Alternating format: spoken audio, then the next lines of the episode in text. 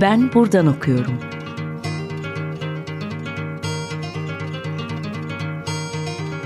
Edebiyat ve başka şeyler.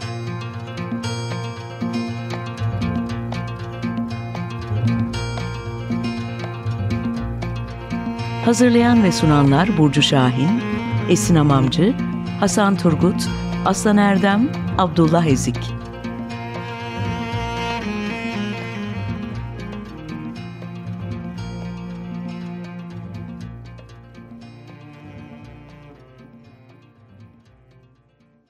Merhaba, Açık Radyo'da Ben Buradan Okuyorum programındasınız. Ben Burcu. Bugün konuğum Berfin Çiçek ile modern İran edebiyatı hakkında konuşacağız. Hoş geldin Berfin. Hoş bulduk Burcu, çok teşekkürler.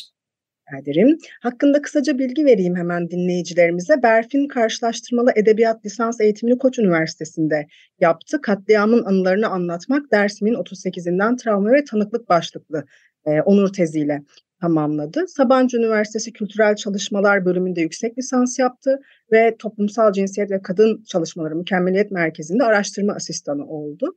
Ekim, 2000, Ekim 2022'den beri de Sabancı Üniversitesi'nde Mor Sertifika programında proje uzmanı olarak çalışmakta. Özellikle de karşılaştırmalı modernizm ile Türk ve İran edebiyatları ile ilgilenmekte. Ee, biz de bugün burada modern İran edebiyatının hafızasını ve anlatı savaşlarını konuşacağız. Hiç, sözü de uzatmadan aslında sorularımla başladım çünkü çok önemli şeyler söyleyeceksin bize. Çalışmanı okuduğum kadarıyla öyle, anlıyorum. Öncelikle Türkçe edebiyatın İran edebiyatıyla etkileşimini eee, konuşalım. Osmanlıca metinlerdeki o Farsça ve Arapça etkisini biliyoruz biz aslında oradan biliyoruz ve eee, 20. yüzyıla baktığımız zaman günümüze dünya edebiyatının bir parçası olarak İran edebiyatıyla nasıl bir eee, etkileşim kurabiliriz diye sorayım. Bir de hemen yanına modern İran edebiyatında hangi isimlerle karşılaşıyoruz diye sorarak başlayalım. E, bu sorumuzun cevabı tam da sohbetimizin amacıyla ilgili Burcu. Yani söylediğin gibi Türkçe edebiyatla İran edebiyatını tanıştırmak e, ve varsa aralarındaki etkileşimleri belirleyebilmek gerekli. E, çünkü Türkiye'deki muhafazakarlaşma sorunları tartışılırken e, çokça sorulan bir sonu olan sorun, sonumuz İran gibi mi olacak? Hem haksız bir soru bence ve hem de bu sorunun tarihsel bağlamda doğru olmadığını düşünüyorum. E, politik tarihi ve gerekli tarihselleştirmeyi bilmeden edilmeden yapılan bu söylemler bana göre çok yüzeysel kalıyor. Hı hı. E, ve hem de henüz Türkiye ve İran modern edebiyatının detaylı bir karşılaştırmalı çalışması henüz dünyaya tanıtılmadı. 20. yüzyılın başlarında benzer politik tarihler yaşıyoruz İran'la ama 20. yüzyılın ortasından sonra iki ülkenin evrildiği politik ve kültürel yaklaşımlar çok farklı. Yani tabii bunun nedeni olarak bir takım dini inançlara ve mezheplere dayalı olarak yaşanan farklılıkları biz gözlemleyebiliriz ama 20. yüzyılın başında Türkiye ve İran edebiyatlarında çok benzer kaygılar söz konusu. Batı ve Doğu çatışması, batılılaşma sorunsalı, dünya savaşı ve kadınların toplum içerisindeki konumu ve hakları gibi temalar her iki edebiyatta da ortak. Ancak İran edebiyatı açısından önemli temalardan birisi de İran petrol kaynaklarının Anglo-Rus sömürgeciler tarafından sömürülürken ve Pehlevi devleti bu sırada İran'a Batı dünyasına tanıtmak ve İran'ın modern bir ülke olduğu izlenimini vermek adına ülke kaynaklarını pervasızca harcarken halkın içinde bulunduğu sefalet, açlık ve fakirlik ve bu sorunlardan kaynaklı etik çatışmalar edebiyatta yer buluyor. Ee, örneğin Simin Danişver e, 1969'da İranlı ilk realist kadın roman yazarı olarak e, Siyavuş'un ölümünü yayınladığından beri bu eser İran tarihi için çok önemli bir edebi kaynak olarak kaldı. E, Farsça adı Savuş'un olan bu eser İran mitolojisinin en önemli anlatılarından biri olan e, Şahnamene'nin modern zamanda yeniden yazılmış bir biçimi gibi.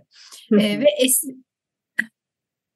ve eserin ismi de e, Şahnamene'nin baş karakterlerinden Siyaveş için tutulan yas anlamına gelmekte. E, ve aynı zamanda bu karakter İran edebiyatında masumiyetin bir sembolü olarak hikayesi yeniden yazılan ve kurgulanan biri.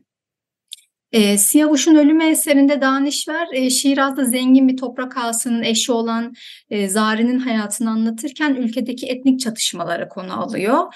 Bu romanda biz okuyucu olarak Zari'nin bir kadın direnişçi oluşuna şahit oluyoruz. E, eşi topraklarını sömürgeci devletlere satmayı reddettiği için suikaste uğrayan Zari, e, eşi için uygun bir e, yaz töreni düzenlemesine izin verilmediğinde bütün politik sürece karşı duran bir direnişçi haline geliyor. Yani devrim öncesi İran'ın bir mikrokozmik yansıması olan bu romanın izinde bence 1979 İslam devriminin köklerini ve toplumun politik batıllaşmaya karşı verdiği reaksiyonların izini aramak çok mümkün. Ee, aynı çerçeveden baktığımızda dönemsel olarak karşımıza çıkan diğer bir isim Celal Ali Ahmet. Ee, kendisinin Farsça'da Garpzadegi, İngilizce'de de Oksidentosis olarak kullanılan kavramını Türkçe'ye en basit haliyle batıllaşma hastalığı olarak çevirmek mümkün. E, eserlerinde sıklıkla politik ve toplumsal batıllaşmayı toplumu zehirleyen, enfekte eden ve toplumda yayılan bir hastalık olarak yorumluyor Celal Ali Ahmet e, ve kendisinin Sovyet komünizminden de etkilendiğini unutmamak e, gerekiyor. E, tabii batılılaşmayı bir hastalık ismi olarak literatüre kazandırması da ayrı bir öneme sahip yani ama unutmamak da gerekir ki bu e, eleştirisi basit bir İran'da toplumsal ahlakın veya kültürün batılılaşma ile zarar görmesinin ötesinde bir emperyalizm ve emperyalizmin içerideki hanedanlar tarafından bir çeşit ideal olarak algılanmasına karşı bir eleştiri. E, bu açıdan baktığımızda 19. ve 20. yüzyıl Türkiye ve İran edebiyatında paralellikler bulmak mümkün. E, tabii söylemsel farklılıkları dikkate alarak bir karşılaştırma yapmak daha farklı faydalı olur. Evet aslında hakikaten e, epey bir yakınlık var. E, çalışmamdan da bunu e, ayrıca gördüm. Aynı zamanda anlatı savaşlarından bahsediyordun. E, anlatı savaşları derken aslında neyi kastediyorsun? Bunu merak ediyorum. E, modern İran edebiyatının nasıl anlatı savaşları merkezi haline geldiğini birazcık bize anlatabilirsen e, çok seviniriz. E, bir de böyle son zamanlarda sıklıkla denk geldiğim kutsal savunma edebiyatının ortaya çıkışı hakkında e, biraz e, konuşmak iyi olabilir. E, tabii ki e, kutsal savunma edebiyatı Farsça adıyla Edebiyat-ı Defaya Mukaddes e, yani e, İran İslam devriminden sonra İran-Irak savaşı sonrası İran'da yine işte ortaya çıkan devlet destekli bir edebiyat kanunu.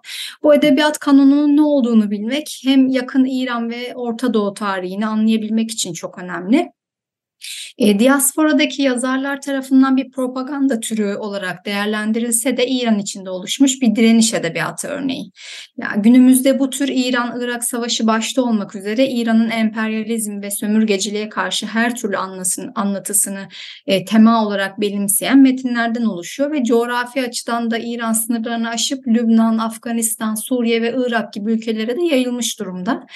E, bu edebiyat yazınlarının temel meseleleri arasında şehitlik kavramı, yaz, e, Şii İslam tarihi ve Kerbela Savaşı'nın yeniden hatırlanması gibi konular var. E, bir anlamda Kerbela sembolizminin yeniden üretilmesi ve yaşanması üzerine kurulu bu edebiyat türü İran'da maddi ve manevi kaynak ve desteği rahatlıkla buluyor. E, Çağdaş İran tarihini anlamak açısından e, bu edebiyat anlatılarına kısaca değinmenin çok faydalı olduğunu düşünüyorum. Ee, özellikle bu noktaya değinmen çok iyi oldu. Yani aslında anlatı savaşları dediğimiz şey bu noktada or- ortaya çıkıyor. Yani bir yandan bağımsız olarak edebiyat yazınını var eden Danişver ve Mahmut Devlet Abadi gibi yazarlar işte politik tarihi hafıza üzerinden e, yeniden yazarken bir yandan da devlet destekli edebiyat türlerinin oluşumu e, aynı politik tarihin nasıl farklı biçimlerde üretildiğini ve çeşitli ideolojilere hizmet amacıyla e, nasıl sahiplenilip nasıl dışarıda bırakılabileceğini gözler önüne seriyor. Ee, örneğin e, Devlet Abadi, Kolonel ve Besmel adlı eserlerinde Türkçe'ye henüz çevrilmedikleri için Farsça isimlerini kullanıyorum bu arada. Ee, kutsal savunma edebiyatının temel konularından olan şehitlik kavramının kutsallığını bozarken sansüre uğramış metinler arasında. Temelde aynı soru ve olguların edebiyatçılar tarafından nasıl farklı şekillerde hatırlandığı, temsil edildiği ve aynı zamanda direniş temasının nasıl tersine çevrilebileceğini biz bu noktada görmüş oluyoruz. Yani bu tersine çevirme meselesi bir anlamda direnişin kendi doğasından kaynaklanmakta. E, çünkü direniş edebiyatının sadece otoriter devletlere karşı bir edebi kanon olmaktan çıkıp ya da çıkartılıp nasıl Batı emperyalizmine karşı bir edebi oluşumu oluşum olabileceği söylemine İran edebiyatında tanıklık edebiliyoruz. Yani edebiyatın böylesi bir anlatı, anlatı savaşları merkezine gelmesi bir açıdan edebiyatın farklı hafızalara nasıl yer verdiği ve bir arada barındırabildiğinin bir örneği. Ee, yani bu durum edebiyatın temsiliyet meselesi açısından da ne kadar güçlü bir kaynak olduğunun göstergesi. Yani örneğin e, direniş edebiyatı kanonunun önemli araştırmacılarından Barbara Harlow, e, direniş edebiyatını tanımlarken farkında olmadan bu edebiyat türünün direniş hareketleri açısından başarısını sorunsuz işleyen liberal ve seküler kurumların varlığına bağlıyor. E, oysa bu söylem kolonyal etkilerin genişlemesi için kullanılan bir gerekçeye dönüşebilmekte ve ben bu durumun çok tehlikeli olduğunu düşünüyorum kendi adıma. Yani her ne kadar kutsal savunma edebiyatı türü diasporadaki bazı araştırmalar araştırmacılar tarafından yok sayılıp küçümsense de günümüzdeki İran protestoları karşısında yapılan e, söylemlerde söylemlerin bir kısmında da görüyoruz yani bu türü. Yani bu protestoların kolonyal ülkeler tarafından gasp edildiğini ileri sürerek farklı argümanlar e, ortaya süren kişiler de var. Yani oysa bağımsız edebiyat kanunlarının ortaya çıkışı politik koşullar her ne olursa olsun bir ülkenin kültürel olarak kendini var etmesi açısından okunmaya değer bence. Evet kesinlikle e, ve aynı e, sistemi tekrar tekrar aslında neredeyse her yerde de görüyor gibiyiz.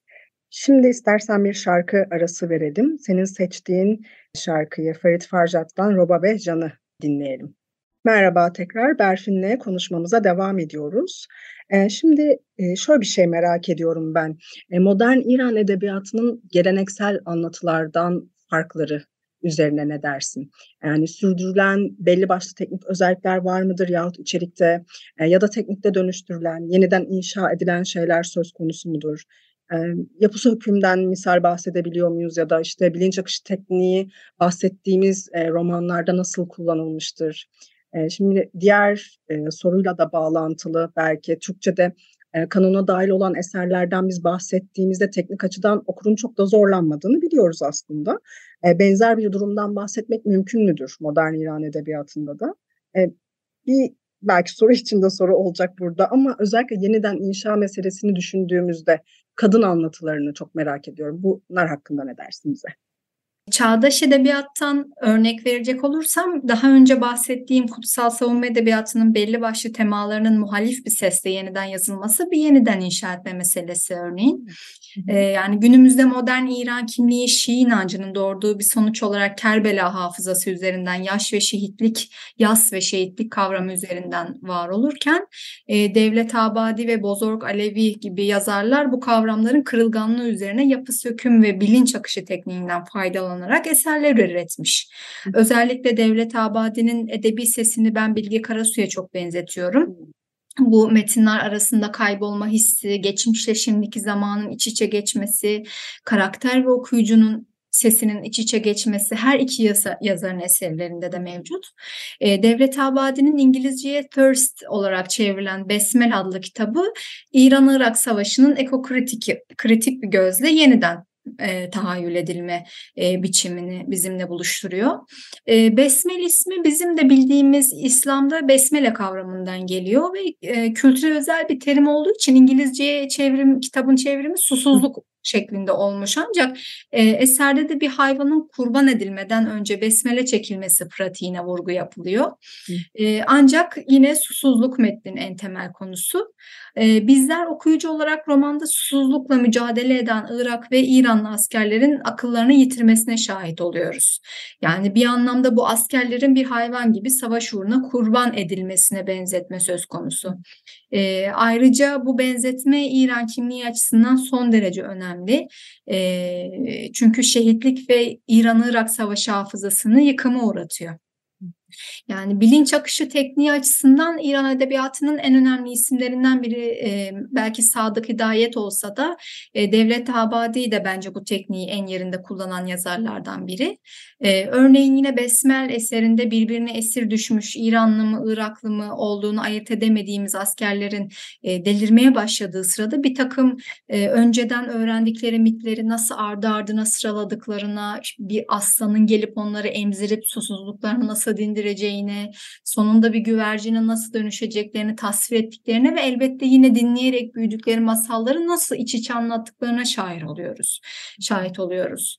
E, kültür spesifik kavramlar o kadar çok ki İran kültürünü bilmeden metni tam anlamıyla anlamak çok zorlaşıyor. Yani metni okumayı zorlaştıran diğer bir mesele de eserdeki askerlerin hikayesinin Iraklı bir yazar tarafından kurgulanıyor olması. Yani kurgu içinde kurgu söz konusu.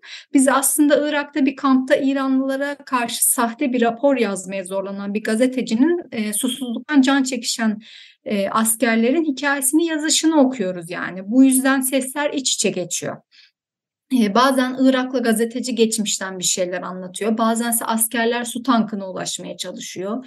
Yani zamanın ve anlatı bütünlüğünün yıkıldığı bu metin hem yapı söküm hem de bilinç akışı tekniğinin çok önemli bir örneği. Yani savaş hakkında bir kurgu metin yazma sürecine iki kere şahit oluyoruz bu anlamda. Ee, yani biraz da İranlı kadın yazarların eserlerinden bahsedelim isterim.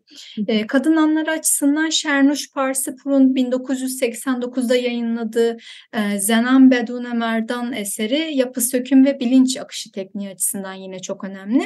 Erkeksiz Kadınlar başlığıyla Türkçe'ye çevrilen metin e, feminist edebiyat metinleri için ayrıca bir öneme sahip ancak e, romanın yazın tekniği açısından ayrıca incelenmesi ve yakın okumasının farklı açılardan yapılması gerektiğini düşünüyorum.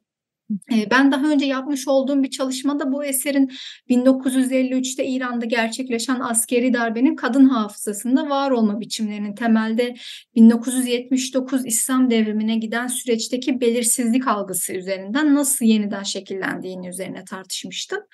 Ya bu eser üzerine yazılan birçok çalışma kadın cinselliğinin İran toplumunda bastırılış biçimlerini tartışırken, tartışırken yani unutulan şey şuydu ki metindeki işte büyülü gerçeklik tekniği ve başkalaşma teması devrime giden sürecin belirsizliğinin bir çeşit temsil edilme yoluydu. Yani bu açıdan baktığımızda kadın eserlerinde hafızanın yazımı çok belirgin. Bunu belki daha fazla tartışabiliriz sohbetimizin ilerleyen kısmında. Eee, aslında senin bu anlattığın, eee, güvercine dönüşmek meselesi beni çok çok etkileyen bir mesele. Burada hareketle bir soru sorayım ben. Eee, modern İran edebiyatında doğa ile ilişkilenme biçimi üzerine sormuş olayım aslında. Çalışmanda dikkatimi çeken eserlerden biri Parsipurunki oldu. Eee, bir ağaca dönüşmek ve oradan çoğalmaktan bahsediyorduk gene. Eee, bu aslında çok fazla şey söylüyor bize. Bunu hangi açılardan okuyabiliriz? İşte feminist yazın çerçevesinden nasıl bakılabilir? Ya da acaba bu bir şeye dönüşüyor olmak, doğadan bir şeye dönüşüyor olmak geleneksel anlatılara da göz kırpıyor mu? Yani öncelikle modern İran edebiyatında kadın yazının güçlenmesi bu yazarların minör edebiyat türleriyle tanışmasıyla başlıyor. Yani hani geleneksel anlatılara göz kırpıyor mu bilemiyorum ama e, teknik olarak farklılaşmalar var. Belki hani temasal benzerlikler olabilir. E, Parsifur'un büyülü gerçekçiliği İran feminist yazınının kendini var etme noktasının başlangıçlarından biri olduğu İran'da. Özellikle doğrusal olmayan bir zamanda e, anı yazımını kadının doğayla ilişkisi üzerinden köklendiren hani eserlerinde bir kadının kendi gerçekliğini kurgulama imkanlarının sınırlarında dolaştırdı İranlı okuyucuları ve e, feminist İran edebiyatı için mühim olan bu doğayla ilişkilenme durumu e, Parsepur'un eserlerinde ciddi bir şekilde canlanıyor. E, Parsipur'un daha önce bahsettiğim metninde 5 İranlı kadının Karaj adlı bir bahçeye yaptığı yolculuğu konu alıyor. E, ve e, bu yolculukta her kadının hikayesi çok farklı. Kimi bir hayat kadını, kimi eşini yeni kaybetmiş sıradan biri, e, kimi tecavüze uğradığı için cinselliği kendi kendisi için tabulaştırmış bir genç kadın ve bir diğeri ise cinsellik yaşamadan bir yavru sahibi olmayı hayal ediyor. Yani çocuk yerine yavru diyorum çünkü metinde de görüyoruz ki bu karakter bir ağaca dönüştükten sonra dalları dallarından açan çiçeklerle hayalini kurduğu yavrulara sahip oluyor. Yani hikayeleri ve istekleri farklı olan bu kadınların toplumsal beklentilerden uzakta kurduğu yaşantıları onları hem bir direnişçi hem de politik hafızanın özneleri haline getiriyor. O zaman son bir soru ile e, bitirelim. E, vaktimiz de daraldı epey. E, aslında biz e, bu edebiyattan bahsederken baskının imelediği bir edebiyattan bahsediyoruz ve sen de özellikle e, çalışmanda bunu belirtiyorsun, metaforlar üzerine düşünüyorsun. E, söylemin yeniden inşa edilmesi için bunun elzem olduğunu biliyoruz. Fakat yalnızca baskıdan bahsetmek yeterli midir bu anlamda? Yine işte Türkçe edebiyatın seyrini hatırlayabiliriz. İşte Sertifü'nün dönemi uzun yıllardır ikinci Abdülhamit baskısıyla paralel okundu ve aslında baktığımız zaman da bu yeterli bir bakış açısı değil. E, meselenin birçok veçesi oluyor ve e, modern İran edebiyatı için acaba diğer veçeler nelerdir diye son olarak sormuş olayım.